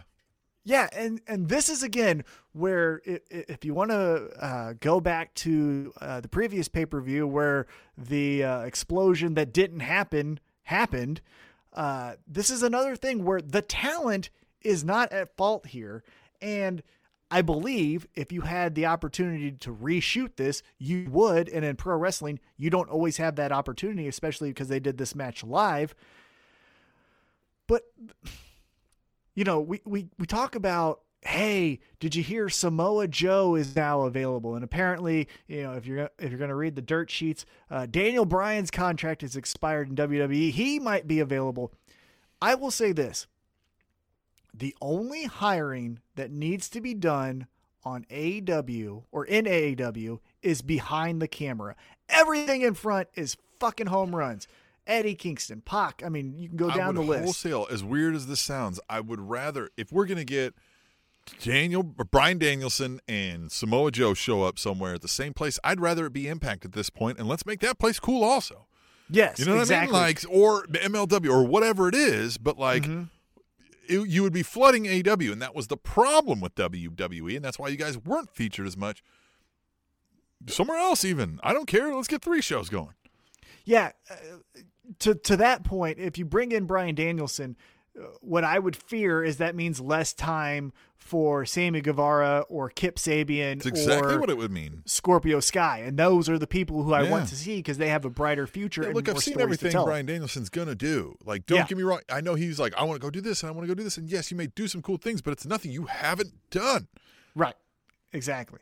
Now, to my point though, is I don't know the backstage people. Obviously, we've heard of Kevin Dunn since we were little kids because he's been around since the dawn of time in pro wrestling. But I want more producers, right? Tony Khan obviously has the money and the resources and and other businesses. He needs to be taking people maybe from his soccer team that has been doing producing or whatever and bring them into AEW because the only things that are failing in my opinion for AEW and again, we can nitpick with young buck things and all of that kind of stuff. But the biggest sore thumb initially was the women's division, but they've put their efforts to build that up into something respectable. But now it's the camera angles and the shots and the cuts to a different camera.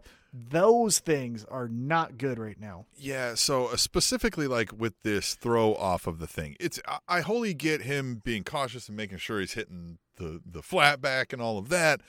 and and I get that you're not going to have them fall on actual steel plates, and so you made them look like steel plates. But that you didn't think to also make the backside look like steel plates and maybe paint the sides gray and those kind of things are that's the amateur hour thing. Like he's not going to land on these things and they're going to stay flat. If he did that, you'd kill him. So that's like so that's why you made these things so they'll move. But you can't have the bottom of them just the foam. Like you just gave away the whole game.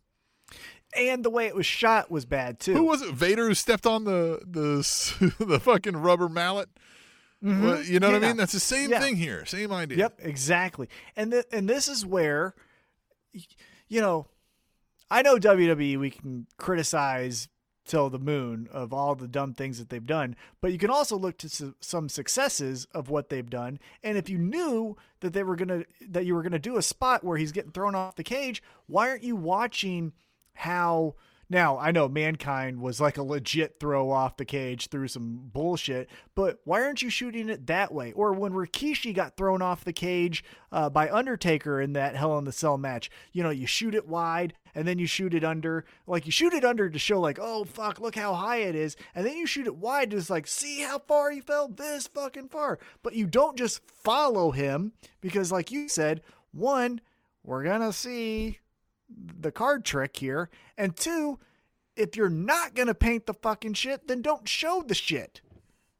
You know? Yep. If Dar- and and that's again where it's like you get away with that when Darby Allin does it because Darby Allin wants to do it. I will have a critique on some of the performers too, though.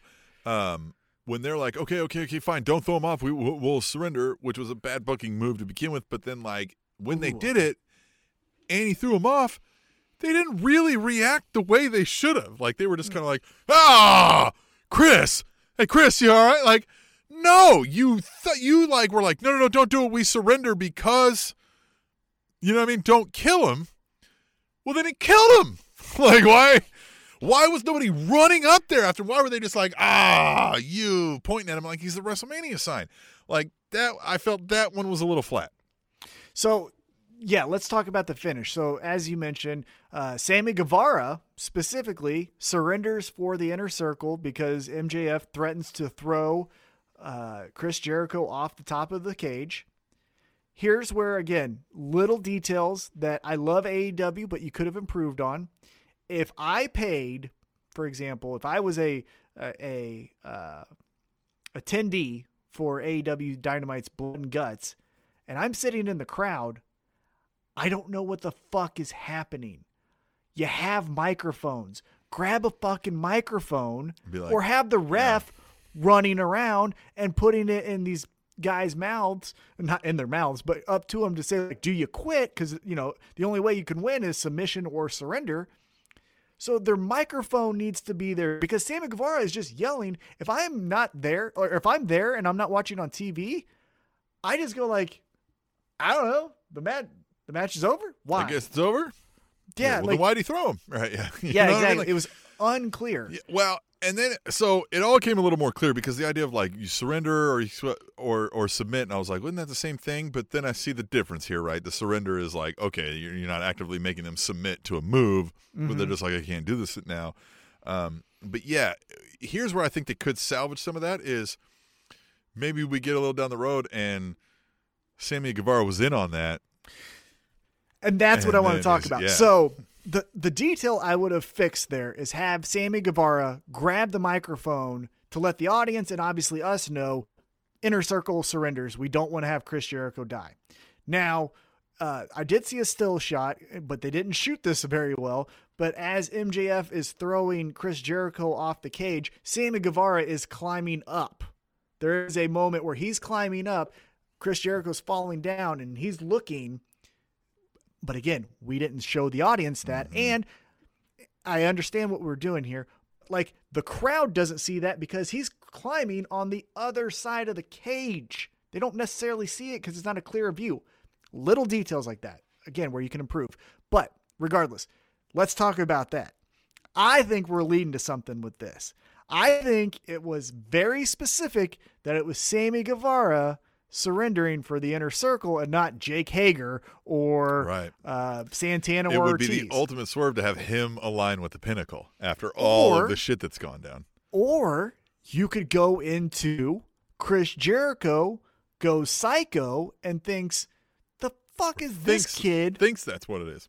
yeah. I mean- why is this kid calling the end of matches that I'm in? No, that never happens. He's a fucking rookie compared to me. No, you think you, you Why is this you're the leader? quitter?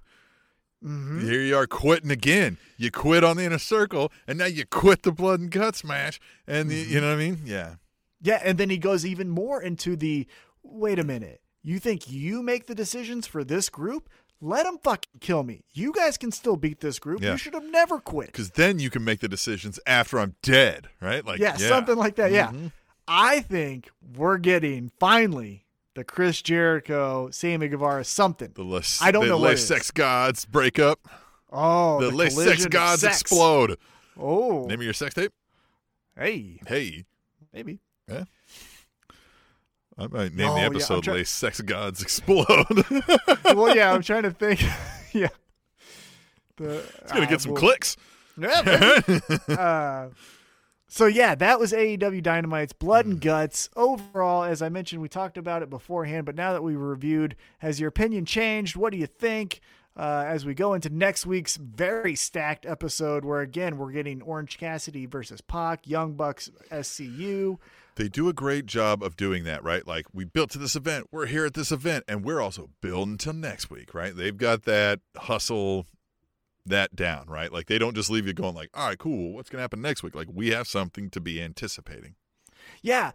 th- But but they also leave enough to where it's like I don't know segment for segment what we're gonna do. You know what I mean? Uh, I love it. I love that next week I know two big matches. I mean, I believe there's even more. I think Jade Cargill is going to be interviewed, things of that nature. But yeah, to your point, it's we got to blood and guts. Now that you're here, make sure you stay. That's the most important thing to do as a promoter in anything, right? You go to a big UFC fight and it's Conor McGregor versus Dustin Poirier 3, but you know what you're going to see there? The match for Francis Ngannou, like you're the, the preview for Francis Ngannou next month. Like that's how you promote is you're here. Stay. like that's Yeah. what you should be doing. Yeah. So AEW Dynamite, another just kick-ass episode. But again, the number one thing, number one, two, and three thing that they need to improve upon is behind the camera. Producers, cameramen, whatever it is, that needs to improve yesterday. Well, Blood and Guts was amazing, uh, and we had fun watching it. But now that we're done talking about Blood and Guts, let's talk about Piss and Vomit. And we're going to talk about the WWE NXT world.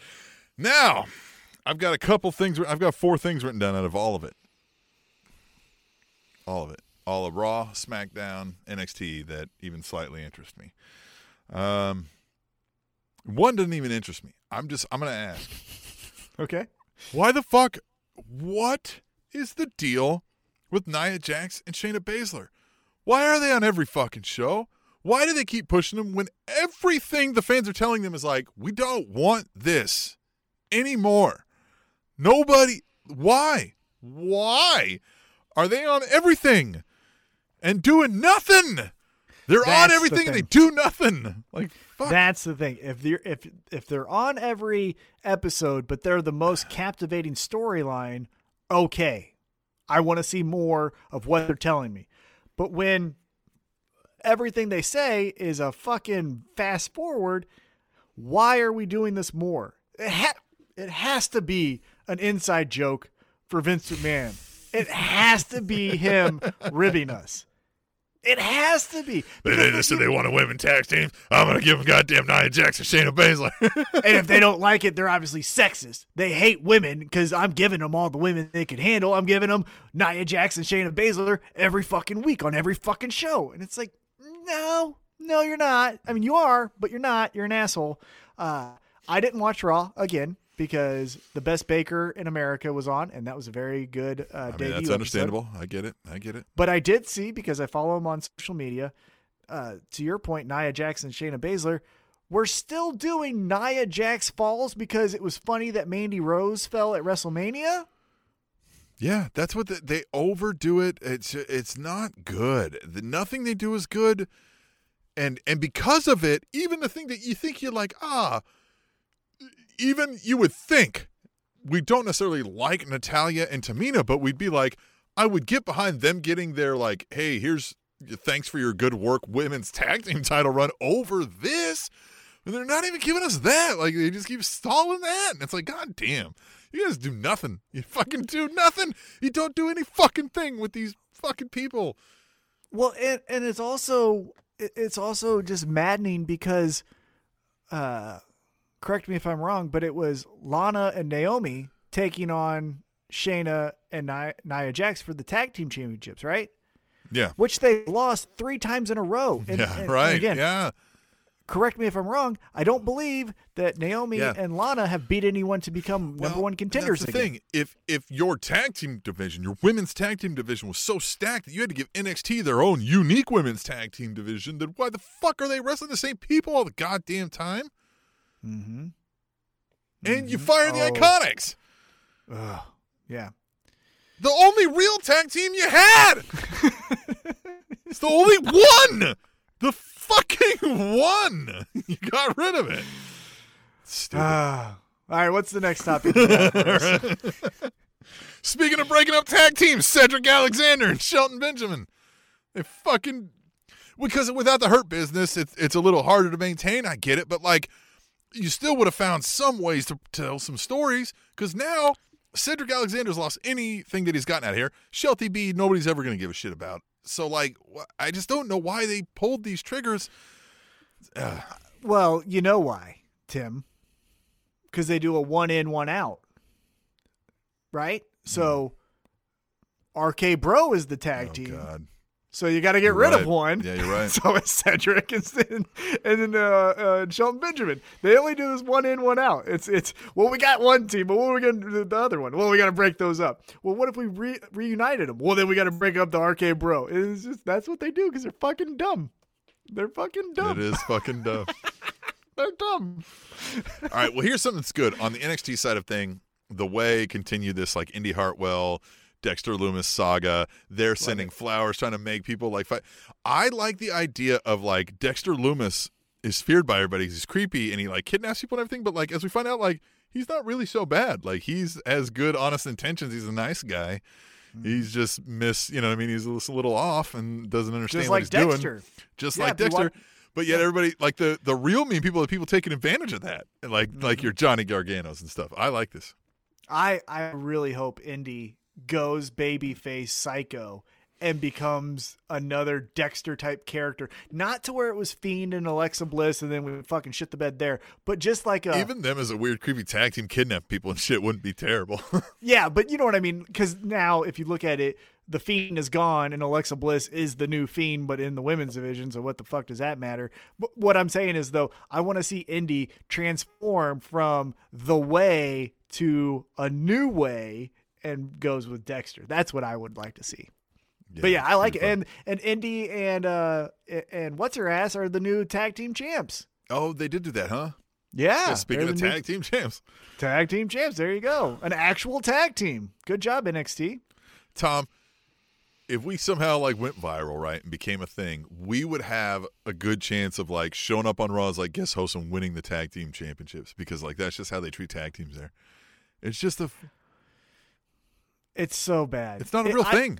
It, it, it's always been that way, in my opinion. Like I know we've had little pockets of since like the like demolition rockers Well- thing like that was the last of it i feel like no, because we had some, we had a pocket where it was Edge and Christian, Oh, the yep, mhm, Hardys, Hardys the Dudleys, yep, yeah, APA. right. yeah there's little pockets but that's generally the talent that comes along that's Yeah. But yeah. and then it's as soon as that's over, and we realize that JBL can be a good star, then we hate tag teams forever, and it's like, what the fuck? Anyhow, it just it's it's disappointing. it is disappointing uh well we we hinted at this but we didn't dive into this exact topic daniel bryan is out of wwe is this real Yeah, I do. I think it's real, but I don't think he's going anywhere. I think it's a, hey guys, my contract's up. I'm not keeping doing this shit. Especially now that maybe it looks legends like the pan- contract kind of thing Yeah, I think now that especially since the pandemic looks to be You don't think- loosening. you don't think he'll pull the one-offs like the i'm gonna show up for an aew pay-per-view and give somebody the match a, a dream match kind of a thing? No, I'm gonna show up at likes- NJPW and I'm gonna show up at Now- ROH and give somebody a thing. Now, where I could easily see him going for a one-off kind of thing is it's being reported, if again, if you're uh, uh, believing the dirt sheets here, that MLW and WWE are going to have a working relationship. I could see him going to MLW and Hold working with uh, Junior Fatu. Hold the phone. I believe his name is. That's wrong. Well, it's not the same. Who owns ROH right now? Hmm. It's not the same guy who did when they were right. No, no, no, no. He he he started. He was that was Sapolsky, right? Or Yeah, Gabe whatever, and he Sapolsky. did Yeah, he did evolve, and now Gabe works for. Because I was gonna say we could get Daniel Bryanson, or Yeah. Bryan Danielson, whatever his fucking Yeah, name is. yeah, sure. That fucking guy, the guy with the beard. You know what I'm talking about? Yeah. Um, we get him. We get Samoa Joe. Get CM Punk. ROH. Triple main Yeah. event, right? Or three way, right? Triple threat. Mhm. Totally. They could go anywhere, but like ROH would be the place that would be like, oh, this dude, is where we do it. Hey, hey, do a fatal four way and put in Dak Draper. Love Dak Draper. Love Dak Draper, but that's not fitting the, the point here, right? I don't care. I want Dak Draper in there. Daniel Bryan doesn't have a fucking point always yeah, being in but like if they threats. went back to ROH and did a a thing, Yeah. No, this is what I think about Daniel Bryanson or Bryan Danielson, Daniel Bryan, whatever the fuck his name is. no, I want Uh, him to be Daniel Bryanson now, right? Like just change it, right? That's Yeah. what he is in MLW. Yeah. Yeah. have him do a one off in MLW. That's his name. But going He's- back he- to what I- everywhere he goes, he's somewhere different, right? He's like Bryan Danielson here, he's Daniel Bryanson there, he's Bryan Danielson here, he fucking, you know what I mean? Daniel Bryan Mm-hmm. there, like all that shit. Uh, but what, what I honestly Danny think Bryan somewhere else. what I think about uh, Daniel Bryan though is is I think because the pandemic and the restrictions are starting to loosen, and I think traveling is going to be a thing. I think he looked at the contract and said, "Hey, I'm not going to go on the road each and every week with you guys. This is nope, not doing that shit anymore. Still got the bad head, and I'm risking my life each and every week. So I'm gonna make it count." Uh, I see Edge has a fun contract. Uh, give me that. I want that contract. And I think he's going to get an Edge contract. Because the other thing, again, if you read the, the dirt sheets, like I don't, but I, I do see on my Twitter timeline, apparently Daniel Bryan has some influence in the writing of SmackDown. And I think he enjoys that. And now he could obviously get that at AEW or Ring of Honor, things like that. But when you're doing it for a WrestleMania, it means a little bit more than if you're doing it for, you know, ROH Mania. Yeah, whatever it is, right? So I think he's gonna stay, but I think he's gonna stay. Like, if you guys are traveling, I ain't jumping on that road with you. I'm staying at home. Call me at SummerSlam. That makes sense. That makes sense. Well, I guess then we no, can. let's talk about one more thing. What's that? I did see this. So, motherfuckers, we fire, we fire Samoa Joe, the Iconics, the other oh, guy, oh God! and the other yeah. guy, Oh no! and we Oh, bring back. Yo, bro, Evolution, uh, Eva Marie. oh. This is is the quintessential, like the epitome of the issue. They are the most out of touch I think I've ever seen them be in WWE. You could have polled hundred fans and they would have said, "Don't fucking do that." Don't fucking. Nobody wants to see her. Now I get if you're like, oh, we can get some heat for it, like, but it's gonna be the bad heat, unless she has wildly improved and we haven't seen it. And I'm not gonna discredit that that could be a thing, Okay, I am. but motherfucker, like, Yeah. Even when you remove everything, like, how do you not, like when you go, okay, well, we got rid of Samoa Joe. He was he was gonna take a talent contract when he can't wrestle, or we won't let him wrestle. Mm-hmm. The Iconics, maybe there was something we don't know. Maybe they were trying to renegotiate. And we're like, look, I don't want to fucking pay you that much. You guys aren't important, you know, that kind of thing. Mm-hmm. The visas weren't working. I don't know, right? They fucking, you know. But then, like, you go, Eva Marie. That's the that's the thing. It's like, I, you know what this is? This screams. Total Divas needs to fucking revamp or something. Is what it screams.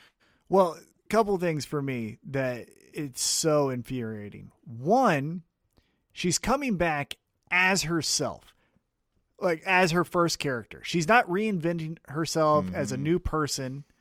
She's just coming back as Eva Marie. And again, we're trying the same fucking character again. We tried this with uh, Tennille Yeah. Dashwood. Which we means tried it with Liv Morgan. Not to interrupt you too much, but like, the, which means this is how out of touch they are. They think it was that she just wasn't ready to pull it off. It wasn't that. It's that we were like, fuck this. This sucks and we don't like her. But you were saying. I mean, but yeah, so it's the same character that we're Yeah. still trying. It was uh Tennille Dashwood 1st Mhm. uh, evolution, but then she didn't feel comfortable about that apparently, and so we kick that to the curb. She then we do Liv Morgan. well, she stole something, didn't she? yeah, I don't Yeah, remember, but but then Liv Morgan tries the same character, Mm-hmm. and we say now she's a lesbian with Lana. So then we flip the script on that, and then go back to the to the Riot Squad, and now we're doing it with Eva Marie. I wouldn't even be, be mad, honestly, Tim. I would not be mad is if they brought her in in the uh, Sonya Deville role where she's feuding with Adam Pearce. If you're just gonna say, "Hey, Eva Marie's back, but she's in a power position," I'd prefer to even this. Lean into what I just said. Like this screams of like it's only total divas and you only want her for the modeling. Like lean into that. Have her basically be like, I'm only here to fucking I'm gonna be on reality TV in no time. So fuck you. And like you know what I mean? Have her suck at wrestling, but find a way to get over you know, have her get somebody who helps her cheat or something. You know what I mean? Because she's promising them that sweet reality total divas money or something. I'd rather have that than whatever the fuck it feels like they're gonna do. Well, it feels like again, it, like this is where I got so excited about AEW because I was telling people like, look at Jungle Boy versus Darby Allin. Those are two distinct characters. And now you go over to WWE and specifically in their women's division, what's the fucking difference between Mandy Rose, uh, Dana Brooke, Lana, and now Eva Marie? What is the fucking difference between those four? Nothing. Well, and even even um Naomi, the only difference is like, oh, she glows. Yeah, there's fucking no difference. They're all the same character. Fuck out of here. Anyhow, what were you saying? Fuck that. Well, then I think we can uh, transition out of the WWE NXT world. Good. We, we touched it, and we can get to what you know. We talked about blood and guts. We talked about you know NXT, WWE, and now is a chance for you to chime in, and you can do that by going to Twitter, following us at Table Show. And as you're watching wrestling, whenever you're thinking about wrestling, whenever you're thinking about us, which I know is a lot of the times throughout the week, Thanks. Use hashtag tweet the table, and we're going to read some of them on here. I picked out four. I think Tom picked out something he didn't tell me about. And so I won't have graphics for you guys. I got graphics for some of you. I'll put up your name. You'll look cool. You can show your friends and family, friend slash family. Maybe it's the same person. But Tom didn't tell me. So some of you aren't going to get that treatment because you know what? Tom doesn't love you as much as I love the others. But it's neither here nor there. But you use hashtag tweet the table, and it's super fun because this is how you chime in with the Table Nation. This is how you get to meet new people. This is how you get to share your thoughts, and we can shit on them. It's great. Everybody has a fun time. Love it. Love it. Love it. By the way, we're on YouTube. Somebody shit on our YouTube comments uh, over there, youtube.com slash Spanish Announce Tube. Check that out. If you're only listening to the audio podcast, you can be seeing our faces right now. And here we go. We're going to start with at Katie first. Lady, she says, post a little, a uh, uh, post a video here of Roman Reigns' new entrance theme. And she says, about time. Still a little similar to the original, but this is an upgrade. Hashtag the table, thumbs up emoji. Yeah, it was about time that we needed to retire the Shield theme. Uh, I, I think again, if we ever get Jon Moxley coming back as Dean Ambrose, and then we do Seth Rollins and Roman Reigns, you know that music will hit harder because we haven't heard it, right? Uh, or if we decide just to do Seth Rollins, Roman Reigns, babyface, and we bring back that music, then it has a little bit more of a pop. Uh, and I- I like this music. It was it was more modern. It feels a little bit better for the character that he is. The you know military thing didn't really fit with the head of the table, so I thought it was a really good move. Yeah, I agree with you. I think this is a better uh, a better set of music for him. Uh, and uh, yeah, we'll move on. Yeah, we'll, we'll move on to at Devil Vamp. He says a bit of a critique. Can we please get these camera shots correct?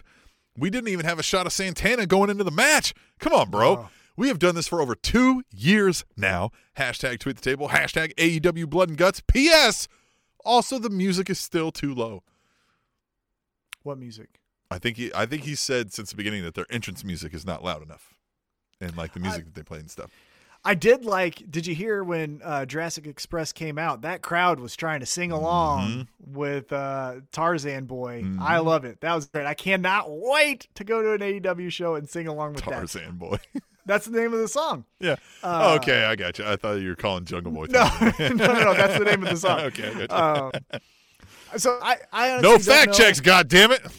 Yeah, I just Yeah. I like that song. right, it's yeah. one of my favorites. Yeah. Um, I don't know about the music. I won't.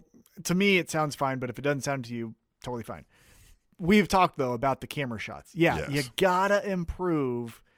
Because if Santana's doing something fucking cool, well, we're not gonna see it if you're not shooting it. key point is what I have up behind us right now. So we do the spot with Jericho. We already said like the camera shot was sucked to to get down there, but now in the melee, you've got the guy standing over the medics who are really checking on him, and he's got to like open his eye and talk to them while the guy's got a fucking zoom in close up of his face over here.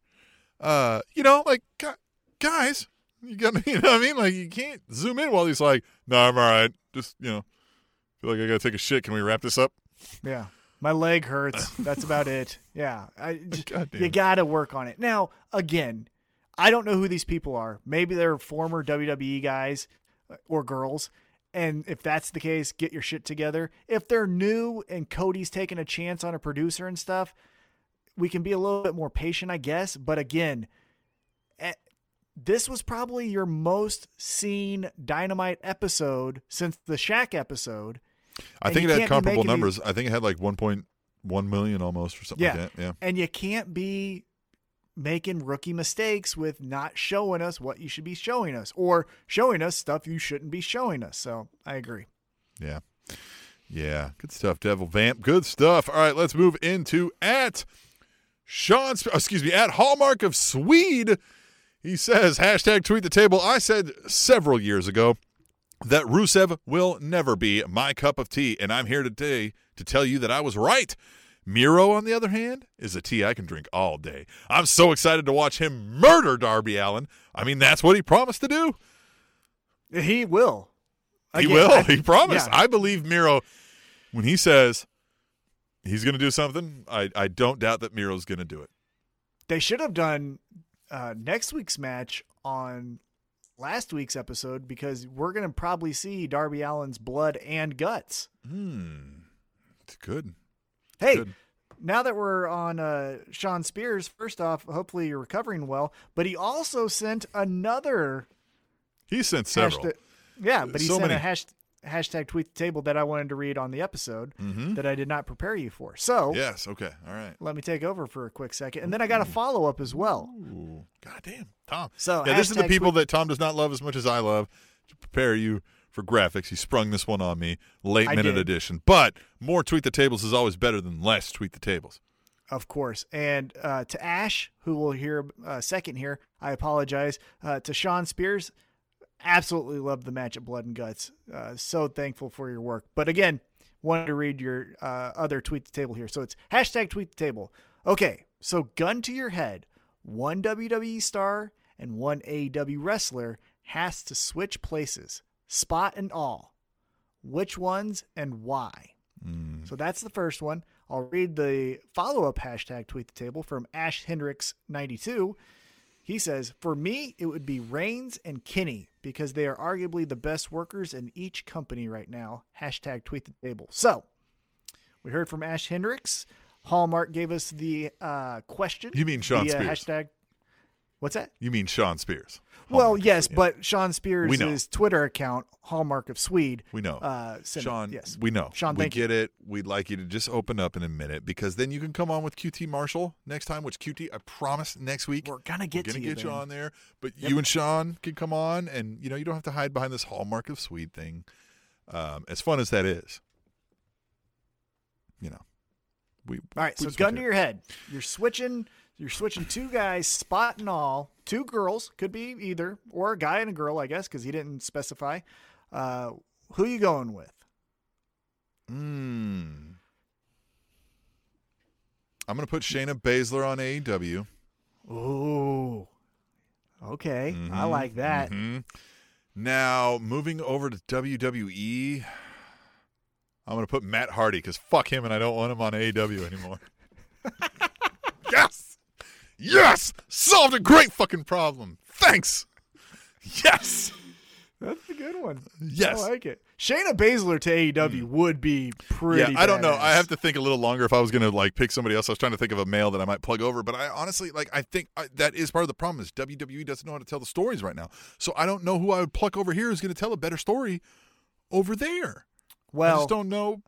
I got who do you got? All right. Yeah, I got your answer. And uh, I actually did a TikTok about this. So head over to our TikTok page. You TikToked? I TikToked this. All right. Uh, I posed the question and also Old man. TikToks. So Yes. thank you, uh, Shawn Spears. For that is a promise we give you. We will give you old man TikToks. We give you old man tweets. We give this podcast. We give you lots of stuff. So go to SpanishAnnounceTable.net, hit that donate button, hit the merch button, buy something. All the other links, all the social media's up there. Check it out. You can watch the videos. Do it. Do it. Do it. Come Anyway, on. You were saying it. All right, so here you go. Perfect. This is the perfect switch. And again, I did TikTok. Uh, if you want to check that out, please do. But here you go. I am taking because to your point, WWE does not know how to tell a story, but there is one character they've been trying to get over for as long as they've been in a company, and that is the cowboy. They've tried with the Blackjacks. They've tried with JBL as a heel and a babyface. But do they know this cowboy? So about to say? I'm taking over because he can do all the modern moves. I'm taking Hangman Adam Page, the cowboy, over to WWE because that is the most ready-made character for WWE storytelling. They can do things with the cowboy because they fucking love cowboys. So Kenny, or excuse me, so Hangman Adam Page is going. going to make him Bart to- Gunn Jr. They might, but it'll be fun because he can do something with it. the new Brawl for All. So I'm taking Hangman Adam Page over to WWE. okay. Bad Now, decision. Very good. Decision. Ruined his career. No, he's going to be making way more money. Uh, True that. Now, over on the AEW side, let's take a quick look at the tippy top 1% of their card, right? The the top guys of the top guys of the top guys. FTR? You got, well, you got FTR in the tag team division. Top guys. You got the Young Bucks, right? Uh, you got, Oh, yeah. Should have sent them to WWE. do you think they've wrestled there before? I think I'd, I'd, I, man, I'd like, I'd rather watch Matt Hardy than the Young Bucks. So okay, so then you got Kenny Omega, you got Cody. If we didn't switch them, we got Hangman Adam Page, we got Chris Jericho, we got Christian. What am I naming? What what do all seven of these guys have in common? WWE. No, they're fucking white. Oh yeah, I didn't. I, I didn't catch all seven here. Yeah, it- Yeah. the last ones you were. Yeah, yeah. They're Yeah. all white. Yeah. Okay. They're so all right. white guys. Okay. So who are we taking? so we need some diversity. Who are you bringing? I'm taking over the most charismatic, almost gonna be the next guy Big in E. the industry. I'm taking Big E and I'm putting him over in AEW. Big E's a great decision. Yeah, because my mind started going. I was like, is it Bobby? But he's just not. He's No. good, but he's not He's gonna good. like. He's not gonna take over the world over there. But Big E could. Big E could Big get into E some can cool do stuff. anything you want. You want him to uh, do yucks and shit with Young Bucks, he can do that. You want him to get serious with Miro, he can do Dark that. Order stuff would be oh, Dark Order, yeah. We need some diversity in AEW. Obviously, we've got Scorpio Sky, but he's still mid card. I'm saying for the good of the company, Big E to AEW and Hangman Adam Page to WWE. I like that. All right, Tom, I'm going to round these tweet the tables off with a brand new one as far as I can tell. So this Hey. is going to be fun. This is from at at TamLin48. Your name is Tammy Lynn. It says hashtag tweet the table. All the hard work the 10 men brought to have Guevara submit for Jericho on the inner circle's behalf. Weak finish. Uh, and uh, yeah, I mean, I, I get what they're what they're saying there, and, and we discussed earlier. If you didn't check, uh, or if you didn't catch it yet, Timmy Lynn. Um, yeah, we hope there's some ways they go with that that maybe make that make more sense. But I agree, it was a kind of a weak finish. I think I think it made it even a little bit more of a dud because we didn't hear the pain in his voice or the the the Yeah. fear from Jericho potentially yeah. dying or And whatever. like I It said just- afterwards, they were they weren't like they were like, ah, damn it, yeah. fucking asshole, you know, instead of like, oh my god, you killed Chris. Yeah. Like, what are we It gonna do? Right. It, it should have been on a mic. We should have hear, heard Sammy maybe pleading with MJF or saying why Jericho means so much to him. Not in like a big dialogue, but you know what I mean? Like, no, no, no, that's our leader, all that, those kind of things. Yeah, it could have been made better with a microphone and a uh, back and forth between MJF, who would just be yelling, but then Sammy on the mic saying, please don't, please don't. So Yeah. I agree. All right. Well, I man, God, I think this was it, Tom.